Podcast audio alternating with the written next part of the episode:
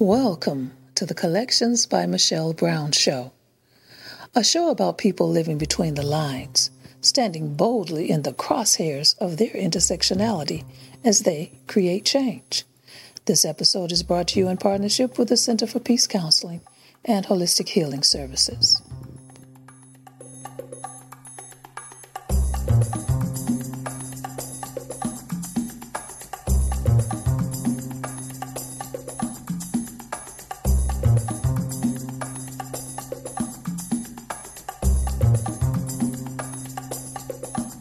Welcome to Collections by Michelle Brown. I'm your host, Michelle Brown. Each week, we'll be talking with people living between the lines, standing boldly in the crosshairs of their intersectionality and creating change. Between the Lines is Michigan's LGBTQ newspaper. It is one of fewer than 20 local LGBT publications still in existence. Susan Horowitz and Jan Stevenson, who are not only the owners and publishers but a big part of the day to day operations, retired after 25 years and sold all their interests in Pride Source Media Group, the parent company of Between the Lines. The sale brought many new faces and leadership to the paper. Jackie Jones joined the paper as an editor in 2021. Jones graduated from Wayne State University with a bachelor's degree in journalism.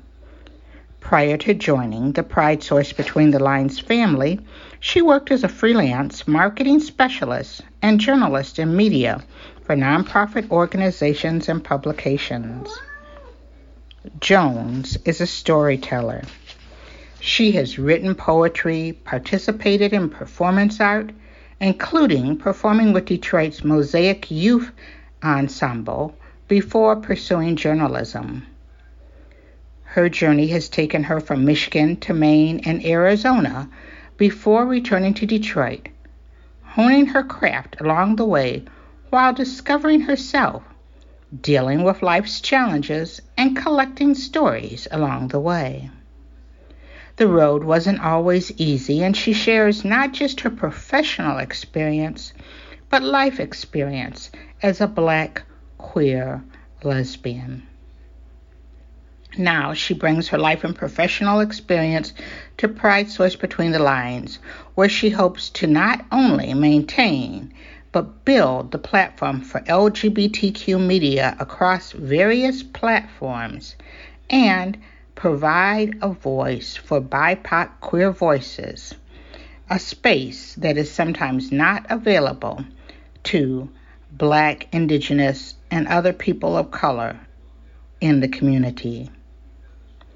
Jackie, welcome to Collections by Michelle Brown. How are you? Well, I wanna I'm happy Jackie Jones to welcome you to what I consider my extended family, the good folks at Between the Lines and Pride Source. Um, how are you doing today? I'm doing great, thank you. Just getting relaxed after a busy week, but I'm I'm doing pretty well. Mhm. So you know, I mean, I know uh, some people might not know you, but you know, you've got your roots here in Detroit. I see you went to Wayne State. You studied journalism. Um, mm-hmm. Did you did you always want to get into journalism or and write and all of this, like even as a a young person? Um, I've always been interested in literature. I will say that um, journalism wasn't my first choice. I actually started off performing um, through Mosaic Youth Ensemble, and as a kid, I was mostly a theater kid. So I was just always interested in the arts.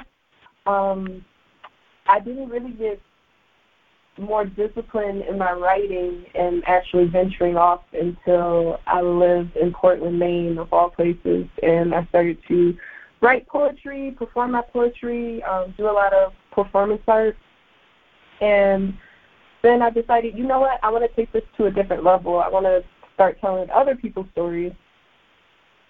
I've I've I've basically I reached the point where I was just I wasn't inspired with my own creativity, so I thought let me start reaching out to other people and hearing their stories and just engaging with other people that way. So journalism, while there's a discipline of journalism that people love, I mostly just love to tell stories. So that's how journalism found me. No, that's interesting. I love Maine. Okay, I think that Maine. Mm-hmm. I mean, I used to like um spend part of every summer in Maine. What took yeah. you to Maine? Um, it's funny. My sister lived there with her partner at the time, and I had just I was living in Tucson, Arizona after I graduated, and I kind of just like wore myself out there, and then moved on to um, Maine, where she just was like, "Hey, you can come here, you can figure it out, um, you can explore." But I get, went there and I did exactly that, and then I started going to school there. I mean, that's a big jump from Tucson, where it's very warm, to where Maine, to where you know, like what do you have? Like maybe like six weeks of summer, and then it's winter. Absolutely. you come during summer, like after June, mid June, up until like mid August, you will enjoy Maine summer. But after that, just start layering up. I know it's just like you know. Once I was there, and like someone, and I stayed a little later into from, you know, after Labor Day, and people said, "Oh, it's going to change." And that night, mm-hmm. you know, the storm came in, and it was cold, and it was like, wow, you know. Was it like a culture shock though for you? I mean, you know, like I know that you you you've lived here, you were in Tucson, mm-hmm. you were in Maine what was was it like a culture shock or what did you pick up what did you think developed in you from living in these different places yeah um i would say it was definitely like a culture shock um tucson for sure where where i live it wasn't like towards the city um it was on the outskirts and there was a lot of natives actually where i lived so mm-hmm. to see that culture um, and to see the culture not gentrified the way that it is like towards downtown was really a culture shock for me. It made me appreciate that um, indigenous culture even more. So that was brief, but um, when I moved to Maine, the culture shock was, wow, this place is really white. like it was, it was so white and like like super liberal, but just like I didn't feel like my community was there as soon as I like landed. You know how as a person mm-hmm. color you, you can usually go around specifically Detroit, you go to an event, you see somebody who who is of color and you're like, Oh, okay, I feel comfortable, like that's that's low key family. But when I moved to Maine it was not that. Um, I definitely had my family, but uh, it was just like a lot of white culture that I wasn't used to. Mm-hmm. Um, definitely introduced me to different aspects of art. A lot of contemporary ideas, a lot of um, radical ideas sometimes. Um, but there's also a large um, Sudanese culture there. And mm-hmm. so you see that culture portrayed throughout these like pockets in um in Maine. And I I stuck with African cultures really because it's a lot of um people who migrate there. And so I got to experience actually a condensed amount of culture, but in the most white place. mm-hmm, and mm-hmm. when I say condensed amount of culture, like culture I I, I didn't experience at home. Detroit is very diverse, but that was that was a different um, cultural experience for sure. Well, you know, I, when the first time that I went, I felt, you know, because um, I had gone out of ways, and I thought that I was the only. Here I was, a person of color, a black woman, and I was the only mm-hmm. one I saw who wasn't tending to some white children and had a Jamaican accent. And I'm going like, you know, okay, I, I feel odd here. I didn't feel it, but then, you know, yeah, I mean, it was like so. I mean, and my friends would make jokes about it, you know, but there were things that were that that, that part of feeling like, wow, you know, this is not my culture. Uh, but then, yeah. you know, I found an artist colony where you know there were a really diverse community, and I found Absolutely. a lot of other things. So I know exactly what you mean. You know that part of feeling separate, but then learning a lot. How long Absolutely. were you in Maine? So I was there from 2013 until 2017, four years. Mm-hmm. And you're kind of spot on. Going back to what you just said, it I I would say that Portland, Maine was the place that pushed my limits as an artist and as a writer. Mm-hmm. It was the one place where I felt like, okay, like there are galleries here that are open to me just like reading or singing or just like doing some performance. And they were game. They were open. Um, and that's not always the case in certain areas. Um, I would say Detroit is definitely opening up to that, but what made Portland different was that it was so queer. It was mm-hmm. just rainbows everywhere, especially um, downtown in Portland, Maine. It it just and I wasn't even out at the time, but looking back, I'm like, wow, that's that's a special place. It's like creative hub, um, a great place to just explore yourself as an artist, and also just a safe place to be queer. Mhm. Yeah, I mean, because the people, the group that I went with, were primarily. I mean, it was like it was a mixed group, um, demographically, but also we were gay, we were straight, and it, like you said, there were pains where it was like, okay, well, oh, this is this is all right, you know. Mm-hmm. Okay, I can live here. mm-hmm. oh, I, I, I can I can dig this, you know. And yeah. I think too that there is something about not only the culture but even like the landscape. There are some parts of it that stimulates the creative part of you. I know, but there were some things that I wrote. I started there, and you yeah. know, it just sort of like moved moved me into that. You know, so so that was nice. So was your was your sister sad to see you leave? Uh, my sister actually. So she went on a trip around the U.S. She renovated a van and went on a trip around the U.S. So she did her own thing, and I stayed mm-hmm. in Portland. Um, wow. Yeah. Mhm. Mhm. Wow. So you decided after a while you you okay was the journalism and and you know I get it because journalism is part about telling stories. Right. But um, what else did you find from that? That did it fulfill that need as a a means to be able to tell stories, or did it also broaden your horizons to other endeavors that you could do? Um, I don't think it necessarily broadened my horizons to other things because I, if you ask me, like I've always just known that I want to create. Um, mm-hmm. I think if anything, journalism has just always been for me about understanding other people. Um, like I have a, a a great capacity to to sit down and understand people and to communicate with them in the best way that they know how. And also to to highlight underrepresented people.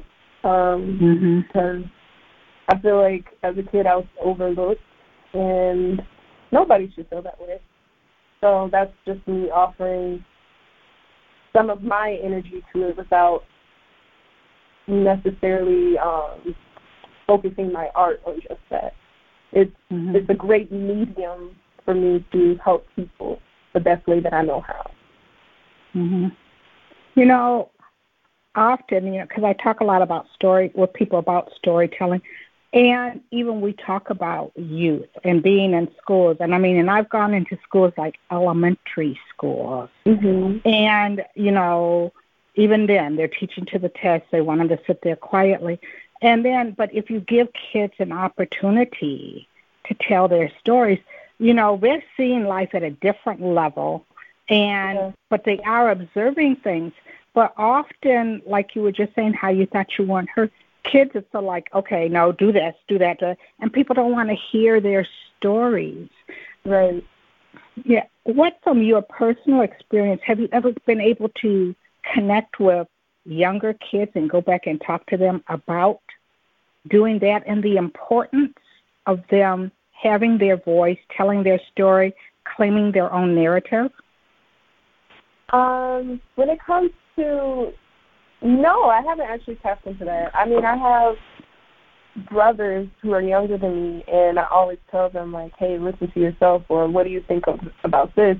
Even my youngest brother, who's 13, like I'm 27, he's 13. So like, mm-hmm. I always spoke to him as if he was, you know, just a normal person, not necessarily a kid, not an age difference. I've always just come at him at an equal level.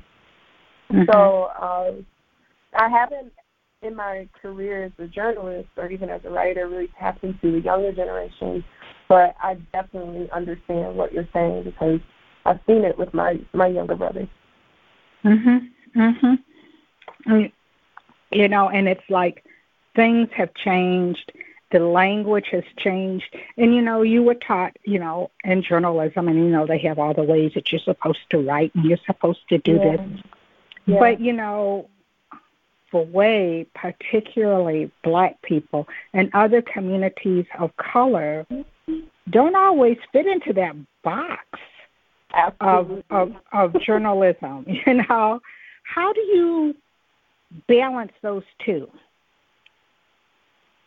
Um, it's difficult. I'm not even gonna lie. Like the the things that I allude to sometimes in my writing or the colloquialisms that I use, our audience isn't necessarily going to understand it. Um, but then that's when I remind myself, I'm a writer. mm-hmm.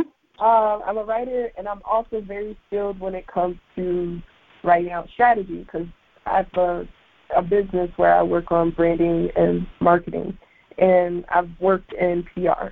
So I can use that for myself in my own brand.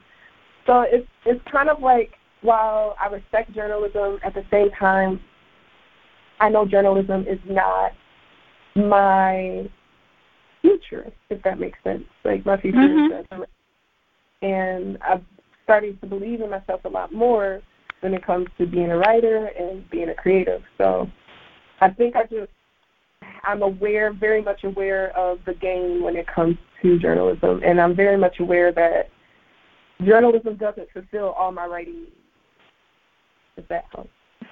Mhm. You know, I have um a friend who he lives in Chicago.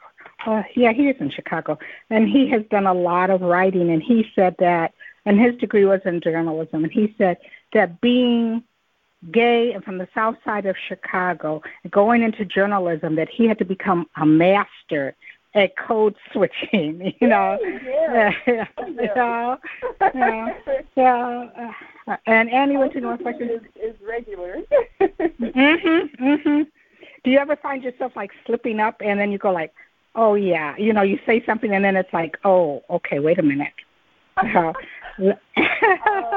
absolutely, because it's like I could talk to Detroit artists, and there's like a specific slang to Detroit, and even like even the way that Detroit Detroiters talk, I can understand it. But when I write it in some of my papers, like the person who's like editing it um, would be like, I don't understand what that means. So it's doing that will sometimes frustrate me because I'm like, all right, I have to over explain something that really doesn't need that much of an explanation, but it's only because, you know, I come from a different background.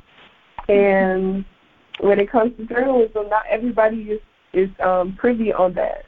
mm-hmm. So mm-hmm. it's a it's a lot of like automatic code switching. Although I will say, I don't and I think it may be because of COVID and just people being more aware. I don't really have the capacity anymore to code switch as much as I did. Mm-hmm.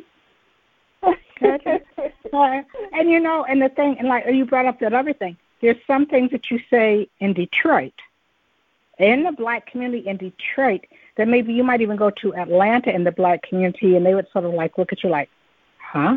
But yes. everybody who's up here knows, and it's sort of like I, I tell people how multicultural we are. I said even within our own community, we are we're different. Yeah, we're, we're very different. Mm-hmm. For sure. Yep. Mm-hmm. Uh, yeah. Uh, in fact, I had ta- um, interviewed um, a woman who was from Detroit, uh, and she had lived briefly in uh, Tucson, and she noticed just there is a way that she interacted with other black people, and um, and she would at first she was like, well, how come they're acting that way? And then someone yeah. had to break down, you know, well, this is how it was, and you're coming up here from Detroit, and you know, and she said so. Uh, she was like, okay, and and you had to remind yourself sometimes, which is like, which is one of the cool things. I think it's one of the cool and one of our superpowers as Black people. but but but it is something that you always have to be mindful of how you how you walk between all of these lines. Yeah, so, sure. well, when we I'm going to take our first break. When we get back, mm-hmm. after you finish school, you have had quite the, an interesting career. And. I'd like to talk with you a little bit about what the different directions you've taken, but mm-hmm. there is also a little overlap. So we'll be right back.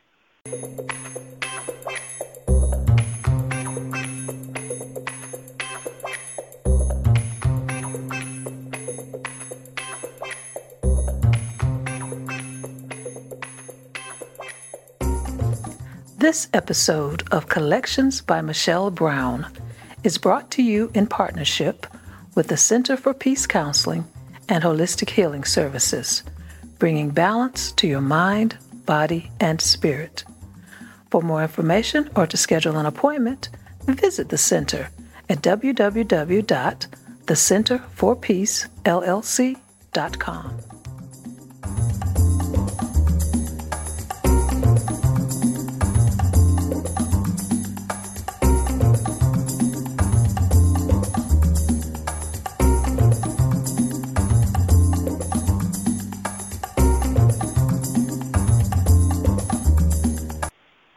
back Collections by Michelle Brown, and I am talking with Jackie Jones.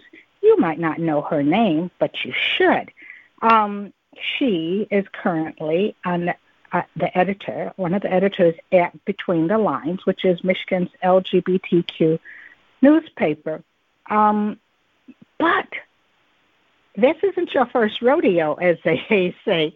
You have been doing so much. I was looking at your your background. You were done um, advocacy work. You were with Black Magazine.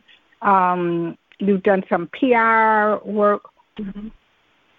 What what was your pathway that led you to where you are now? Well, was a lot of it just about I got to work, or did you look for something to where you found that intersectionality you could bring all of these parts that you've gotten of yourself into it? Um, good question. Um, I will say, so my sister passed away in 2018, and mm-hmm. she committed suicide. Oh. And when that happened, I was still, you know, finishing up my degree. And if I had a choice, I would have just completely stopped. Like I really would have just ran away. Like I'm I'm not good at handling emotions all the time, or at least during that time mm-hmm. I wasn't. But it was so difficult for me to really to to like pause on taking classes. Um, I could for some reason I could never get in contact with anyone at the office. It was just a weird time.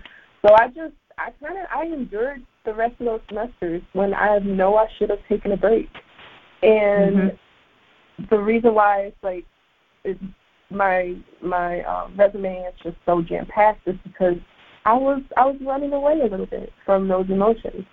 I was mm-hmm. constantly working, making sure I I had a good public image, but really emotionally I was going through a lot of turmoil. Mm-hmm. So a lot of that has to do with, unfortunately, overcompensating, um, mm-hmm. which I am at a good place right now. I can say that, and I'm also at a place where I'm just feeling more vulnerable when it comes to my emotions. So that's the reason why it's so so much experience during that time. Well, you know, a lot of people think that okay, something like that's happened, and then okay, if you had like just broke down, you know, you're just supposed to like fall apart. But for some mm-hmm. of us, and I think that often many people that that's the alternative. It's like you don't break down, but you're trying to get to that place, and in order to do it, you have to keep putting one foot in front of the another, doing things, doing things, doing things, till you can deal with that. And you know, and sometimes people don't understand that. Did you get that feedback like, girl, why don't you just sit down or, or it, it's gonna be that and and not understanding that this was part of your payoff to get to the point to where you are today? Um, I'm sorry. So you said, are you asking if, if people asking like, why are you doing this? Yeah. Well, why don't you just slow down, or you know, uh, okay. or like. Mm-hmm. Um, it's funny because, like, people didn't mm-hmm. Like, and I really think it's because, like, at a certain point, it was it was benefiting them, and I never spoke up about how I felt. Um, mm. I never really gave anyone progress of how I was handling her death, my mm. mom included, um, because I just didn't feel like she was able to at that time. Mm-hmm. And I would just, I had a therapist at the time and I would talk to my friends briefly, but no, nobody was like, "Hey, you need to stop." And it wasn't until I met the person that I'm seeing now, and they were like, "Why are you doing so much?" and I think it's because mm-hmm. that was the first time, first month is passing, that I've allowed someone into my space and like into my life intimately, so they can see like outside you you look calm and collected. Inside, you're doing too much. mm-hmm. So it wasn't until this year actually. And you know, and that's not on and and you know, and I'm not gonna say for all black women, but there mm-hmm. are we're a tribe, girl. We're a tribe. That mm-hmm. that that's what we do, and we keep doing it. And many people think of us as like, you know, oh, they're so strong, they're so tough, they're so driven, they're focused on their career, they're doing all this. Where in, inside we're looking for that moment to that or that safe space to feel all these things. And you know, and work can be good. work can be good. It can sort of like expose you to things, but you know, as a as a as an elder in that tribe, I'm glad that you're at that point and you have found someone to do that. But you know, it's it's funny how you know we talk about our community and not only you know black women, LGBTQ, and mental health issues. And you know, and you can say, you know, and mental health, no, it doesn't mean that I'm crazy, okay? it might mean just that I need someone to talk to. But it's sort of like either you have people give you that look like, you know, like you're about to fall apart or, you know, go off crazy, or, but not that, maybe it just means to find that space to be gentle with yourself and to know that others will understand you need to do that. Absolutely. I think that's what um, it really boils down to.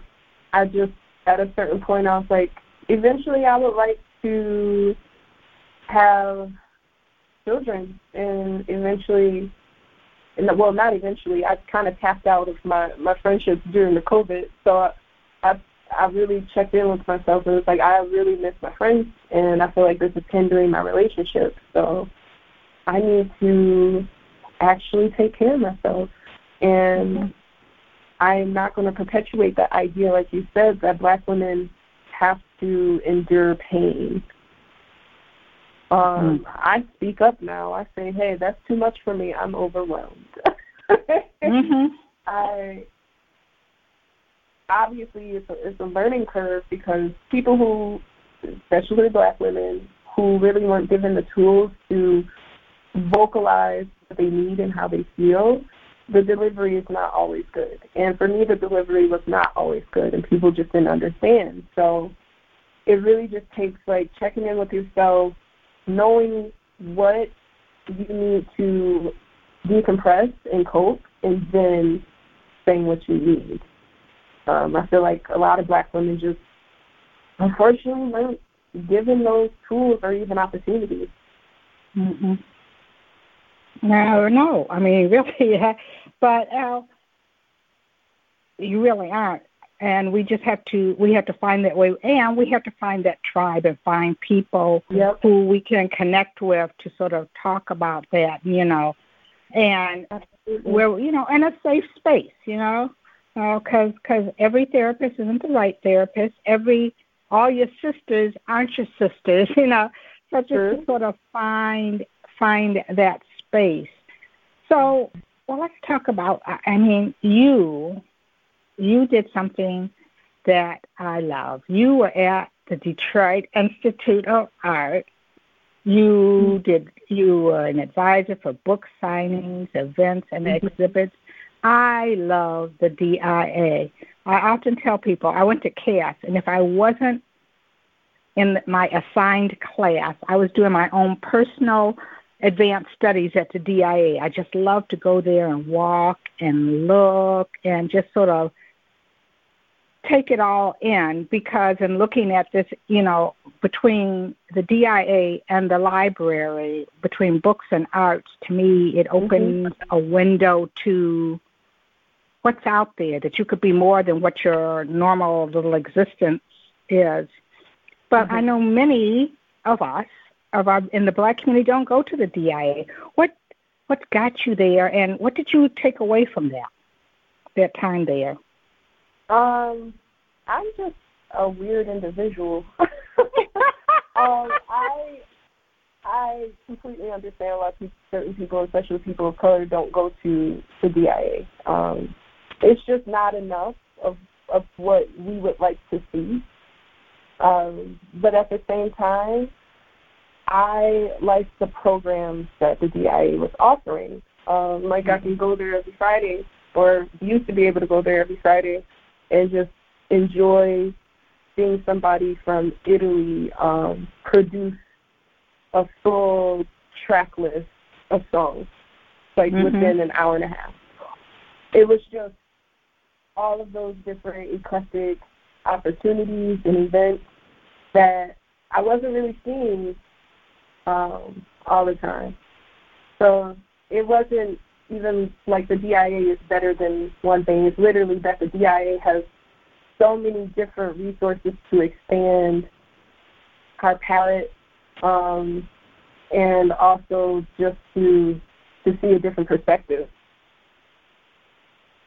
Mm-hmm. Wow. Honey, you're not weird. You're perfect. you are perfect. you know, you are perfect. So yeah, but I think that that's a it's a it's an interesting thing that you did, and it's sort of like it started you along that path. Were you looking for that opportunity in journalism to to? I mean, and art also tells a story. So you know, you weren't really far off because all stories don't have to be written. You can see the story. So, mm-hmm. you know, you, you were sort of surrounding yourself in that, but were you still looking for that opportunity, how to get your foot, feet wet? And I know you did an internship where some people say, intern, you know, what's that? They're not going to pay me? but, but you did an internship. How important was that? Um, when I like, I I really wish I had some profound answer for that, but really it was just the feeling of mm-hmm. literally just fulfilling um, what I had to do, like one of my requirements for my degree. Um, mm-hmm. The internship, it was at. Are you talking about DBusiness or yeah? Museum? Okay, DBusiness. We can start with that one. Yeah, mm-hmm. it was cool. I mean, um, publishing company, the same publishing company that was um, that runs our magazine. So it was an opportunity for me to once again tap into a different perspective. Like I feel like I wasn't given the the right business tools as a kid, and, and immersing myself in the business gave me that opportunity just to understand the language, um, understand who is acquiring who. That was just for me to understand business for my own future, um, but also fulfilling a requirement. mm-hmm. And it definitely did fulfill the requirement and also help me understand that world. Like I feel, especially as a, a, a black woman or a black person in general, we aren't given those tools we aren't given the um, business acumen that a lot of white people are given. Like it's just not given to us, so we have to go out there and hunt for. It. And you know, I was talking to somebody who was in New York too, who was saying like, like you were saying, like you can go and take the class, but there's things that happen in that when mm-hmm. you're in there that like you know where like she said, like some of her students, because she helped people get ready for, for to go into their career, they don't have access to like that networking or how maybe there's something that you can put in to go and you want to reach somebody and you want to reach them quicker. Where if you go by just what you're taught in school, you end up at the bottom of the heap. So, I mean, you mm-hmm. don't learn like the tricks of a trade and what really goes on behind the scene.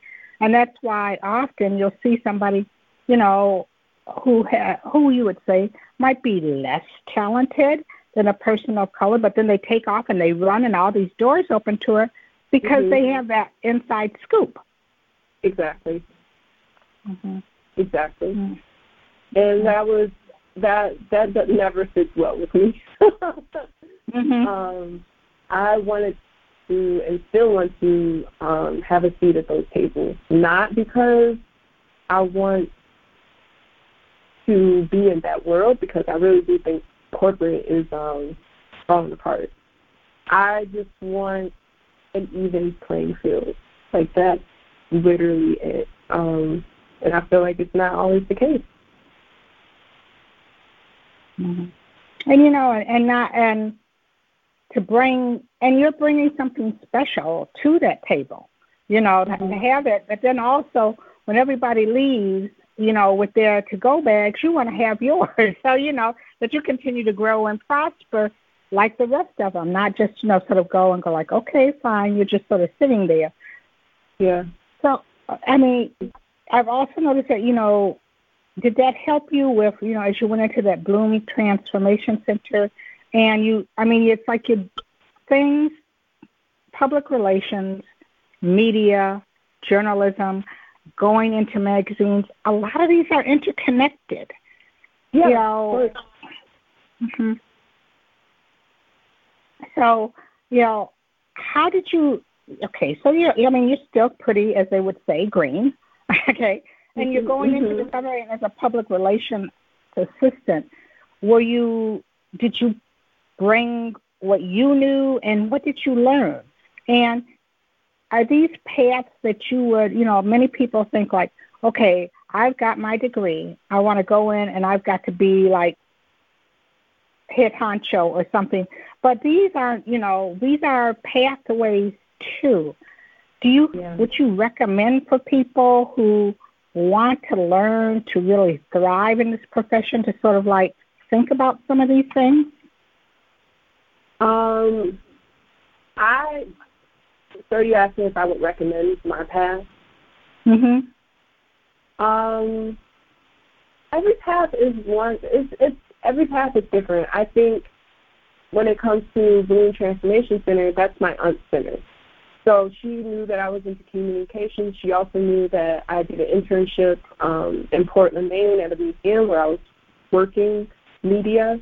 Um, and that was just a great opportunity. She was building up her her center, which is just off of the river, and mm-hmm. she was offering um, her services as a kind of clinical psychologist, and then she also has gong meditation, um, different Friday events. Basically, it's mm-hmm. just this this wellness healing hub, and that's something I was really interested in, and something I believed in because I've seen her working pretty much all of my life.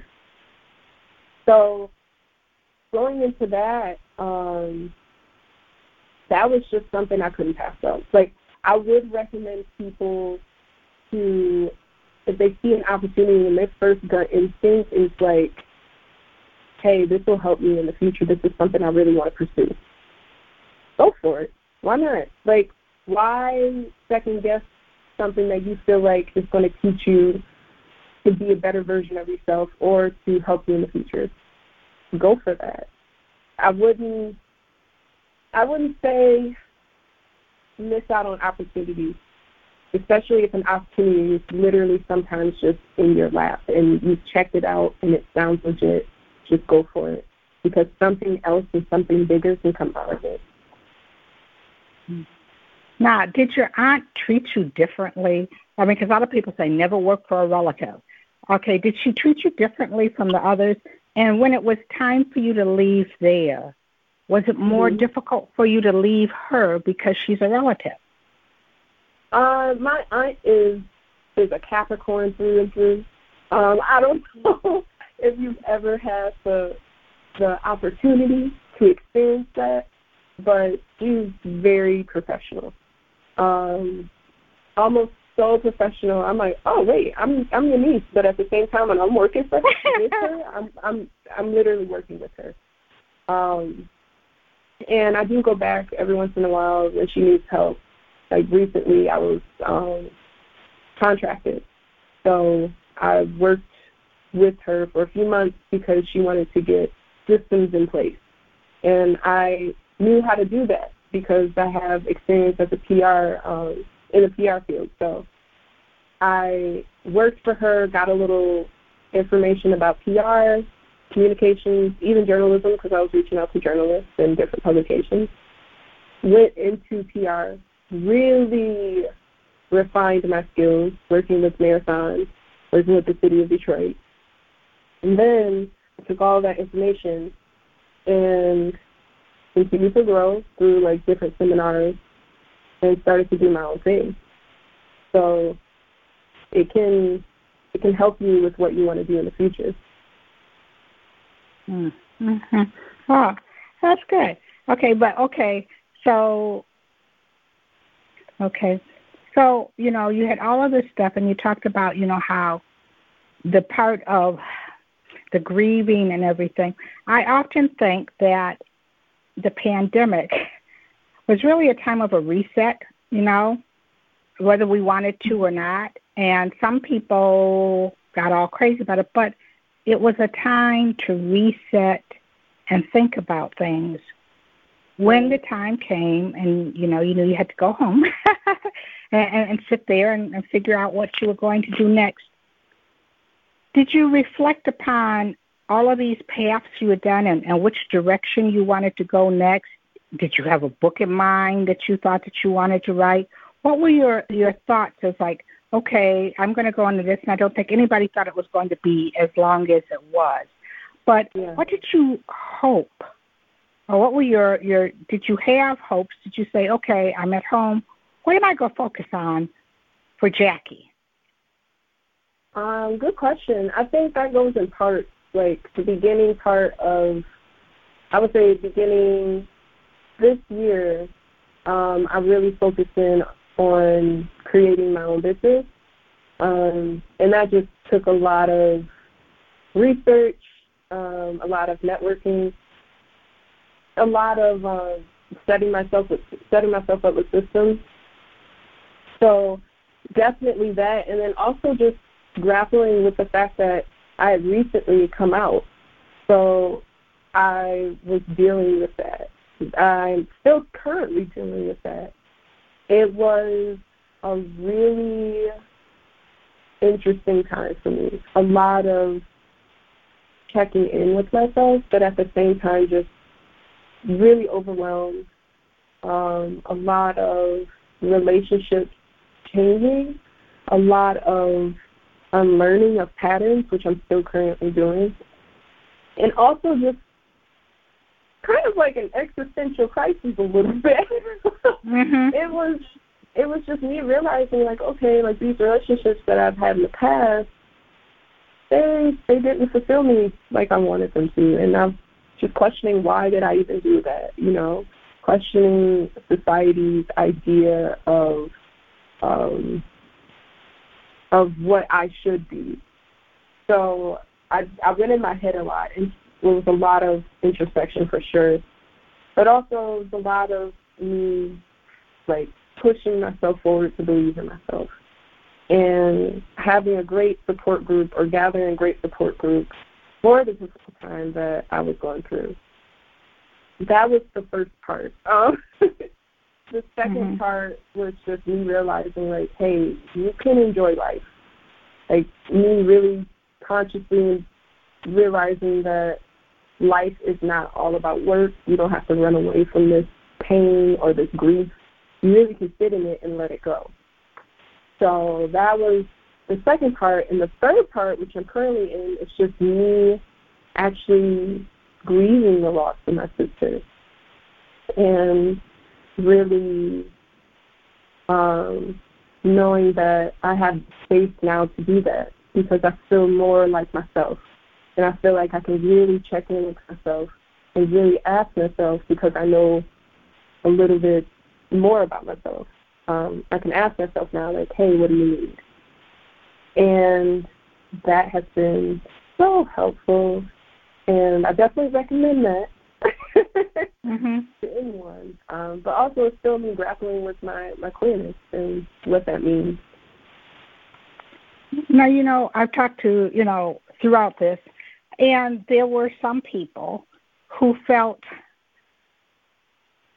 that you know this was a time like they missed those connections being able to go to pride to do that there were some mm-hmm. people who felt like who were discovering their and wanting to live their authentic lives but yes. You're in a pandemic where you can't go out and live your your your authentic life in community like you'd like to however now there are more powerful images more mm-hmm. real images of right. LGBTQ people in the media, you know, television. I mean, I'm a big NPR nerd, and I love that a lot of uh, programs that I like to listen to on Saturday are hosted by people who are of the community. I mean, we've got people who are, you know, achieving, you know, look at how many Pete Buttigieg. You know, I mean, we've got LGBTQ people everywhere. Do you feel, you know, as you were you were on this journey to living your authentic life, that even though, like some of these regular accesses to hanging in the community, you know, we didn't have hotter in July in the park like we used to. That even a lot of a lot of these were closed, but that it's a good time, that you have things that resources and people that you can turn to and look at that has helped you in your coming out? Absolutely. Um, it's kind of funny. My sister, she came out in her teens. Um, and then before her passing, she came out as trans. And I still use she, her because she wasn't given the opportunity to tell me the pronouns that she preferred. Mm-hmm. But um and then my brother, he came out when he was 13, mm-hmm. which I commend him as much as possible because that's that's pretty scary.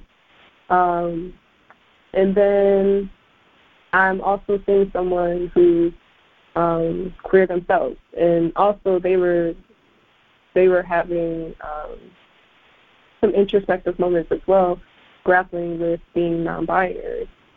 So it it's like I have this group of people around me that have been giving me support and offering me resources and just like a listening ear and it's been wonderful. And then the fact that most I didn't realize it, but most of my friends are queer. So mm-hmm. it's it's just um I just have always had the support but I wasn't at a place where I could um reach out to those people that offer me the support that I need. Mm-hmm. Now, to go back to code switching, okay, mm-hmm. even, okay, in the broader community, but even within the LGBTQ community, pronouns. I mean, you know, I mean, mm-hmm. like you said, like your sister hadn't reached a point to where, you know, they had come out with it. But I have been in spaces, in queer spaces, and people, it's like, why are you struggling so with they, them, she, her, he, you know, why are you mm-hmm. struggling with this? You know, it's not that difficult. Yeah. So, as you and and in your daily life, you see these things. You have people come through and they send you, you know, you might talk to someone and they're going to go and uh, interview someone, or someone might might do that. And I know that I don't know how journalism has kept up with the codes on which pronouns to use. How important is it to you when you see those pronouns? Like if you're looking to talk to someone and they sign off on their email using their pronouns, or if you go to look at a business and you see that they have their staff people have their pronouns, how important is that? Um, I think it's really important because it, it validates who they are. Not that they need that validation from me, but it's just kind of like I see you. I'm not trying to patronize you. This is something that you probably have had some um, concerns about yourself. I'm I'm going to be here to offer you some comfort. I'm going to listen to you it means more than just saying like, oh, I'm using they them. Like it just it means a lot more. This is somebody who's come to terms with their identity in a world that doesn't allow people to do that all the time. So I'm going to acknowledge that, and I'm going to acknowledge you. So it's, I think it's personally, I think it's really important. Mhm. Yeah, I mean, you know, to me, I mean, uh, when I see that, I mean, even more than you know, any business can put out a rainbow flag. But when I, if right. I drill down and I see that they're encouraging people to live there authentically, that just sort of says something about me. How yeah, protective? Absolutely. How protective are you of your little brother? And you know, I I have um, I had someone who who had one child who was queer, and then not I mean they had accepted it so well but when the other one started to identify as being queer it was like you know it was like a no brainer but still they saw the need to be protective how protective of you are you of your brother and you know and we're black mm-hmm. not only he's black and male and we know what happens how protective of our, are you and what do you see is a role that journalism and the media can do to provide a better, hopefully safer world for him? Um, I am so protective over everyone in my life, mm-hmm. um, especially my brother, um, both my brothers, really. But when it comes to Jay, who's the one who came out in, when he was 13, he's 20 21? No, 20 now. Um, I just make sure that he's he's being heard. Um, I check in on him when it comes to his, like his emotions because he had to endure what he went through for a long time by himself. Um, my mom is a woman of her generation, and she's also very much so unaware of other people's emotions. Mm-hmm. So he's he really just felt isolated and alone. And I was going through my own issues, bopping around from state to state. And that really set me Mm-hmm. So it it's just at a certain point I didn't. He was really going through a lot. Like he grappled with suicidal suicide ideation. Um, he had to pretty much find support groups himself. He wasn't given those resources, and I feel like for a lot of black men um, and women and they them, black people who are queer in general, they aren't given the same resources as white LGBTQ plus people.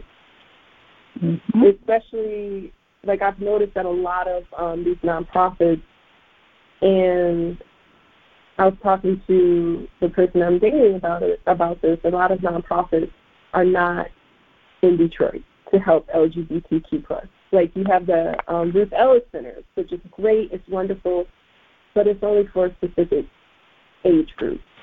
Um, so they aren't really given those resources, and there aren't too many safe places because our media in the black community does not do enough for the queer community. They don't offer them safe spaces like they should. Um, you really don't see it on billboards. You know, you don't really see it within our culture as much as it should be. So there's so much that needs to be healed within the black community, especially when mm-hmm. it comes to um, acknowledging queer people. Like it's it's wild to me that people like my my mom's fiance who is slightly homophobic, he will rave about Prince, right? But in mm-hmm. my head, I'm like, you do understand that Prince was queer, or like your favorites are queer. mhm. Mhm. So it's it's just like really wild to me that the black community community can can rally together for for certain causes, but not enough for the queer community. And I think that changes with um, media for sure, um, just like a lot of um, black media. Um, also, a lot of content TV shows that show blackness, um, they don't show it in its full spectrum. And it's mm-hmm. crazy to me because it's 2021. At this point, we should be it's kind of like we have to go searching. We have to go like looking for um, something that seems queer or um, queer friendly. It's like when we find it, we're like, oh, okay, thank God. Uh, mm-hmm, mm-hmm. It's really not enough, and it's like I I do definitely get mad and frustrated, and I think it's because I'm I'm officially out, and I'm really just okay. I need to tap in more. I need my support group but in a black community, that's that's um that's like looking for a needle in a haystack. for sure. Well, do you, do you find it all I mean, you know, not only the black community, but in like you said, in the LGBTQ community, there are very yeah. clear differences between the white and the black community. Oh, I mean, you know, because because I mean, you have people who are going like, oh, look, every um, at one point in time, up until like this week, uh, all the major black organizations had somebody black. Oh, they've all got somebody black at the helm. But I'm saying, like, but if you dig a little deeper, who are their board? Who are yeah. determining what yeah. programs get funded? Who is looking, you know, at at bringing in other people? And that to me, it's sort of like, well, you're here. No. I mean, you know, like, and just as quickly as they were hires, as we've seen as the case with HRC, you know, they're fired. You know, I mean, there's no, and there's no, the people who are behind him. And, you know, and it, and that's why I used to be do some things with HRC, but that's what I noticed that when you went to the board meetings and stuff, there weren't many of us. And Mm-hmm. So the programs and the funding didn't always go to black communities. And like you said, the organizations that are outside of Detroit, and I would say outside of any major city. The black organizations Mhm. get do not get they get like a little slice of the pie Yeah. where the white organizations have so much more and are able to do that and even though they say that you know our doors are open if i have to go in an area where i don't feel 100% comfortable or see many Mhm. people like me on the board and working there you're not for me Mhm. and so, do you find, especially now, because we're going to go on, uh, after we take the break, we're going to talk about where you're at, your current position. But do you find that that contradiction? You know, even like, oh, because at one moment it's like, oh, we're all gay together, you know, but I'm going like, hey, but I still got my black card, you know, you know that that contradiction, like for some reason, even like with black people and with the white gay community, because you're gay, you're different. You know, Yeah. you're not still just black, you know. Yeah. Um, I find that so frustrating because there is a difference. Like, it's it's so many. Um, like we have so many labels ascribed to us as Black queer people. Um, we can't. While our our um, identity and you know sexual orientation is something that we have to to dissect, we we kind of have to also move past it it can't be our entire existence. While where sometimes in the white community I can see like that's a little different. Um and I'm not sure what why that is the way that it is. Um, because as a black queer person, yes, I'm grappling with my queerness and I am queer, but there's also all these labels that that I think are toxic. Um, like I'm not seen as queer enough to certain people because I'm quote uh, straight passing. Um, so it's just it's frustrating. I'm like, damn, can I just be? Exactly. Do I have to ascribe to all of this? It's like white people, white queer people aren't doing this.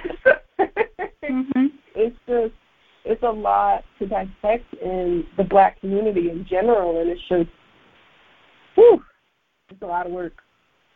Well, no, you know, it's like, okay, what do you mean you're queer? You're not lesbian? Okay, and if you're lesbian, are you stud? Are you femme? Are you this? Are you that? Are you this? And it's like, you know, oh my God, and I'm just me, you know? That's all I want to be. It's just me, you know? But it is just crazy. Well, we're going to take our next break, and because you have just dove right into the gay community um, by joining the staff of Between the Lines, and we're going to talk about that when we come back. So if you're just joining us, I am talking with the phenomenal Jackie Jones, my tribal sister. we'll be right back.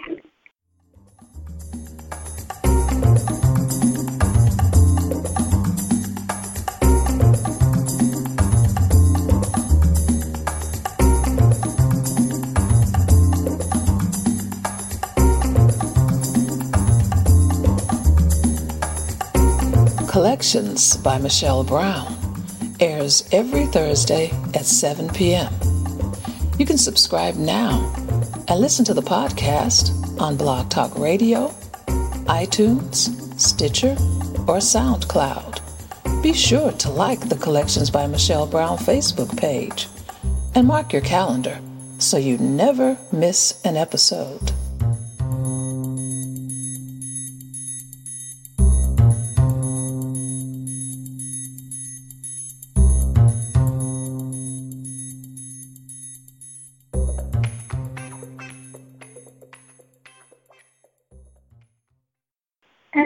Back here on Collections by Michelle Brown, and I'm speaking with Jackie Jones.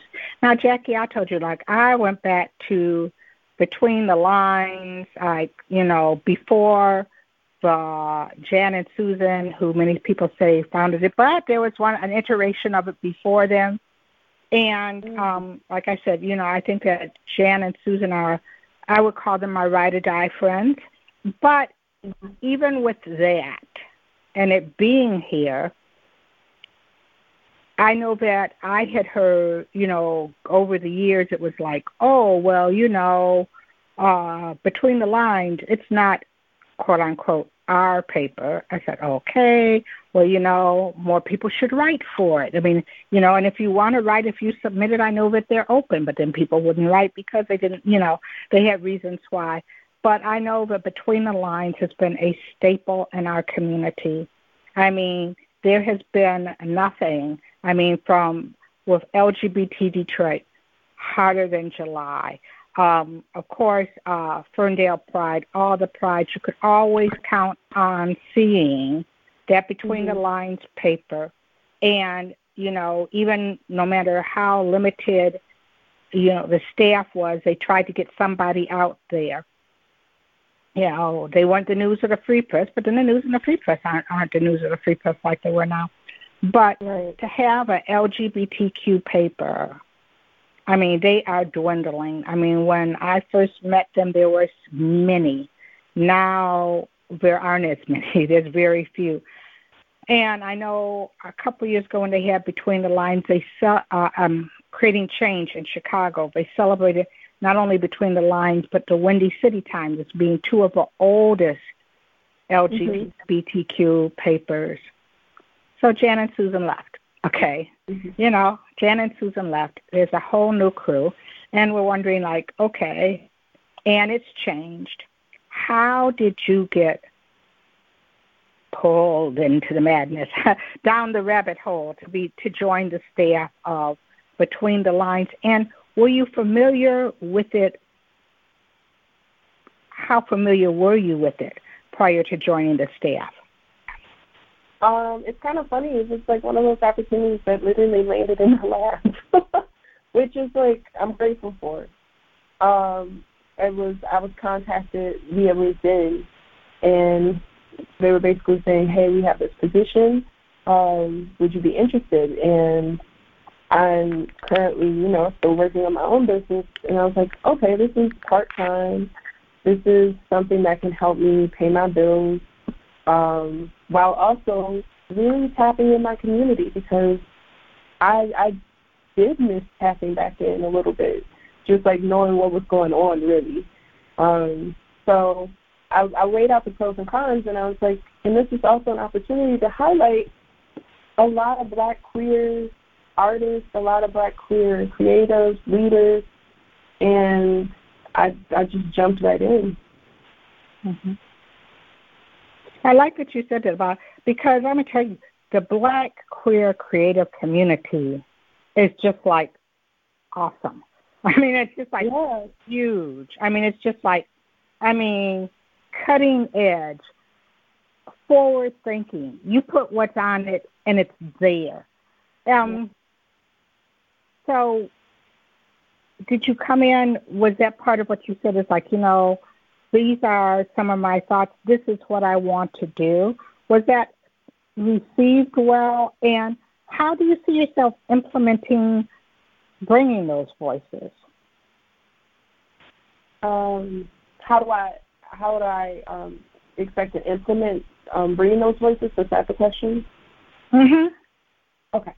Um, just reaching out. Like I have so many friends who are queer. like I didn't even like I don't know why I haven't been tapped in like that, but I just like ask them like, hey, what's going on, or what are you up to? A lot of my friends are involved in a lot of initiatives, um, a lot of um, even like media groups or um, creative groups. So I'm constantly seeing on my feeds like all of these crazy, creative, talented, um, business-minded queer black creatives. And I'm like, man, like, why am I not seeing this?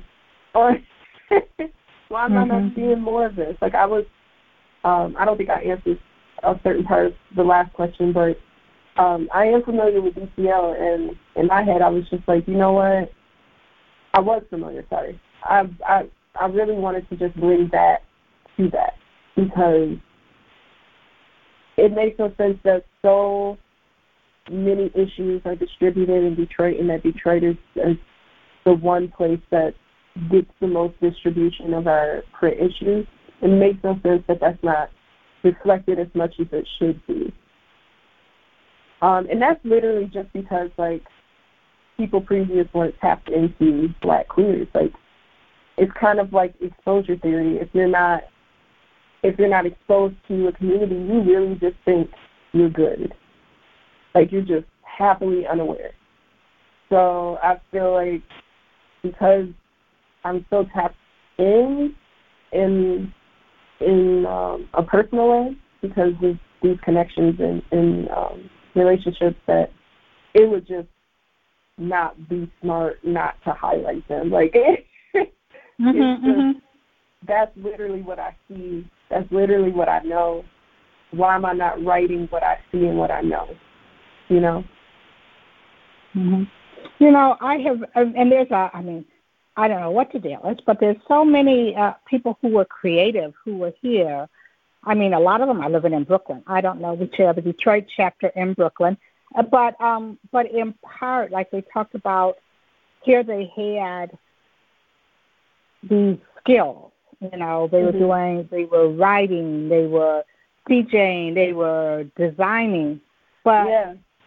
because people didn't know about them here, so that I mean, I know people who there's a, a cluster of us in Brooklyn. There's some in Atlanta, the, and and there's some in L.A. And do you think that if you know, I would love to see those people stay here. I mean, I don't. I mean, I want them to be able to make money, you know, but I would like to see them to to be able to stay here so that you know your brother or and and and those under him could go like, hey, I can make it here. But then we also have like a strong community of people who are here that nobody knows about. Yeah. yeah. Absolutely. Mm-hmm. So, um, okay. So what have what you know you got there, you know, and I appreciated the fact that you know, like you reached out to me, and um, I was like, you know, because hey, like I said, you know, I knew Janice, Susan, and I know that I have contributed. I know other people have contributed to to uh, Between the Lines, many, like I said, who have moved on. And I was mm-hmm. like, and I've been telling people, look, this young black queer woman is at Between the Lines. You need to check it out. Um, what? Uh, you know, you need to check it out. You know, how has the model changed? It used to be like every week he'd be a paper. You know, you go to different places and you pick up a paper. I know that a lot of it now is online, and then I believe it comes out. It doesn't come out every week. Is it every other week in print? Um, it comes out um, every other week, so it's uh, biweekly. Mm-hmm. What are the challenges as an editor to have that consistency? Like if you or, or to know to build that audience for these new voices that you're trying to bring in when you know because a lot of people you know they just sort of scroll through everything online and then there's another generation who were used to get, picking up that paper and, and using it as a guide what how do you build audience when you're using these different platforms and do you find you know are people going to that online version um, well, I feel like I haven't gotten into that yet. Um, just mm-hmm. like focusing on the audience, or like I, I can't really. I'm not the right person to speak on that. Um, mm-hmm. But I will say, the Black queer community has each other's back. So when we highlight somebody who's Black and queer, there's going to be a lot of reposting and sharing a lot mm-hmm. of just like hyping that person up, especially on Twitter. So I feel like for a lot of creators, Twitter is just like a, a safe hub, um, and also where they like get the most like not I would say this is a general statement, but support is more visible for a lot of black and queer people on Twitter, from what I've gathered. Mm-hmm. So when it comes to, to price or slash retail specifically in that audience, I really can't see them in yet because I haven't really gotten to um, that part of my position. Mm-hmm. If you had to think about all the people who you know, what is a talent, someone who you're familiar with that you wish everybody in the Metro Detroit area knew who's black and queer? Um, I mean, well, the person that I'm seeing. I give up all day. Um, their name is um, Tom J. Chairs, and they're a DJ and a producer. And I'm so proud of them. Um, I it's really a pleasure to see someone who I look up to, who's black and queer, and just really proud, um, getting out there and doing what they see themselves doing, like following through with their ambitions. So, yeah, that person for sure. Mhm. Mhm. So, I think they you know, we changed the DJ name again.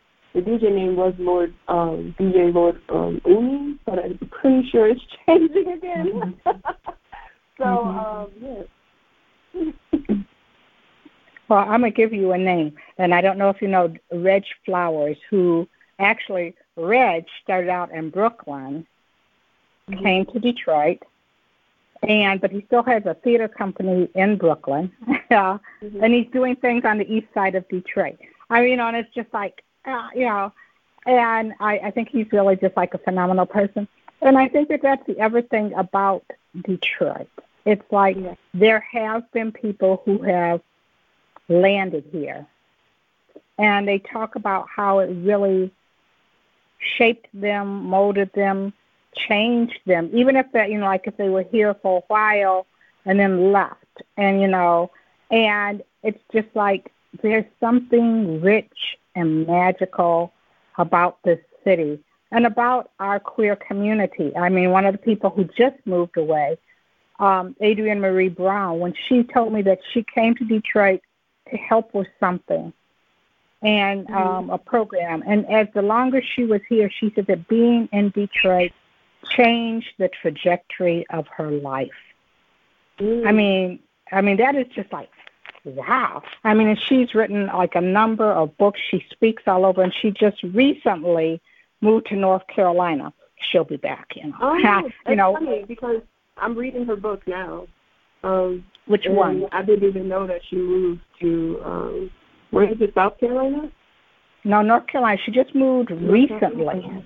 Oh, yeah, okay, she wow. just yeah. So so you didn't miss it by by long, but it was just like to sit down and talk with her, and you know, and she said, you know, being here, and there's other people who I've met who have been here, and you know, even when they the people I know who are really strong activists in the LGBTQ community in Atlanta say part of it came from that upbringing in Detroit.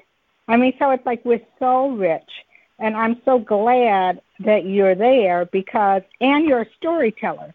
Because mm-hmm. before you know somebody else packs up and leaves, you know, or or the next person lands here and has that moment of change, we'll know about them. Right. You know, you'll you'll be there and you'll be able to to tell their stories. So besides working there, what are your other goals that you see yourself doing? I know you said you were working on your developing your own business. Are you going to mm-hmm. write more? Um, I plan to be performing again by the end of the year, um, and I don't know what that looks like yet, but I I miss it. I miss creating, um, especially creating my own art. Um, I do a lot. Like if you want to know, like my full plan, like I, I want to have my own beauty line. Mhm. Like I really do see like me venturing out into beauty, into art, into media relations, um, and I'm slowly taking each one of those on. This year it was um, kind of just slowly getting into media and developing my own business on that. Um, and then also, I'm a writer, I'm a performer, I'm an artist. So now it's time to like bring my expertise when it comes to media into my own personal brand to build that up. Mhm. So people know who I am. So people can understand that I'm not this one dimensional person. Um, love and that I have so many ambitions and so many things that I want to accomplish before the end of my life that I just I have to take it one step at a time. mm-hmm. And mm-hmm. I really commend myself this year because I wasn't as scattered as I usually am. I'm becoming a little bit more focused and self self disciplined. Um, so yeah, I have a full, you know, a full idea of what I want to do with my life, and it really is just to like be this mogul that I envision in my head. Um, but it's going to happen. It's just it's not here right now, but it is just here in my head. Well, you know, I like that you said, you know, how I mean, there's nothing wrong. You have to have a little bit of self discipline, but mm-hmm. to be open to doing all of these different things and, you know, because it takes work, you know, because you can have a mm-hmm. lot of ideas and then not do them. But, you know, you have to have a level of self discipline to sit down and do these things and to do it.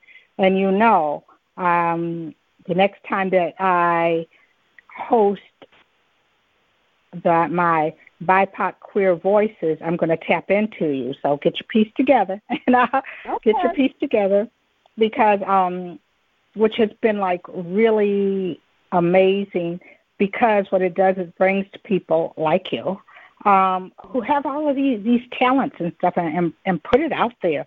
You know, I think that the the sky is the limit. Hey, you're gonna be our black queer Rihanna, billionaire. I like that. I like you that. know, we're gonna manifest it. I'm gonna put it on my vision board. uh huh. You know, hey, and I'm gonna say I knew it. I knew it then. You know, but but I mean, I am just like so glad that you're there.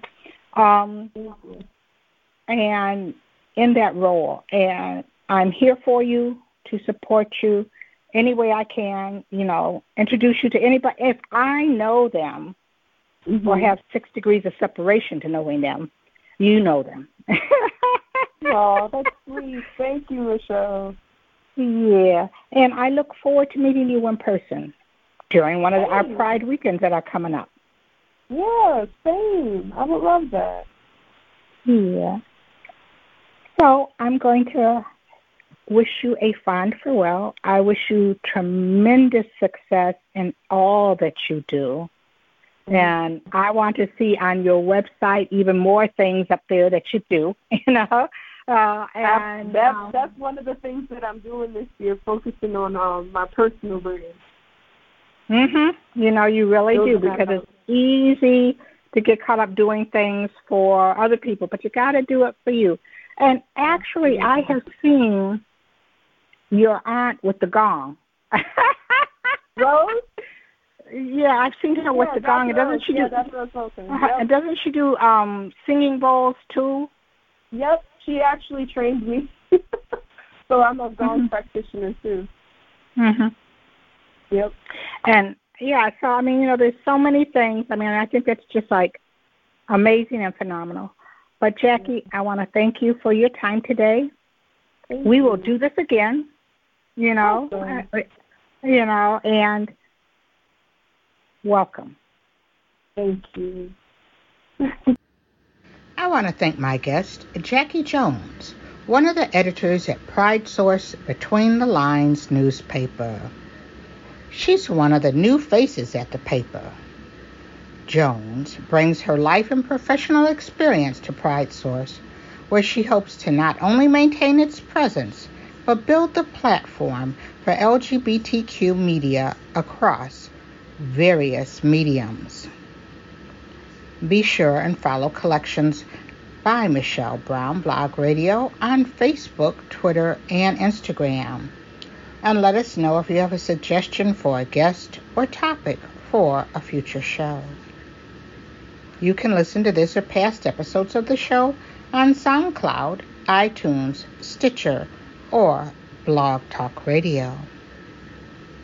Join us next week when I'll introduce you to another amazing individual living between the lines standing boldly in the crosshairs of their intersectionality and creating change right here on Collections by Michelle Brown. Thank you for listening. Judy was boring. Hello. Then Judy discovered ChumbaCasino.com. It's my little escape. Now Judy's the life of the party. Oh, baby, Mama's bringing home the bacon. Whoa, take it easy, Judy. The Chumba life is for everybody. So go to ChumbaCasino.com and play over 100 casino style games. Join today and play for free for your chance to redeem some serious prizes. chumba ChumbaCasino.com. No purchase necessary. Void where prohibited by law. 18 plus terms and conditions apply. See website for details.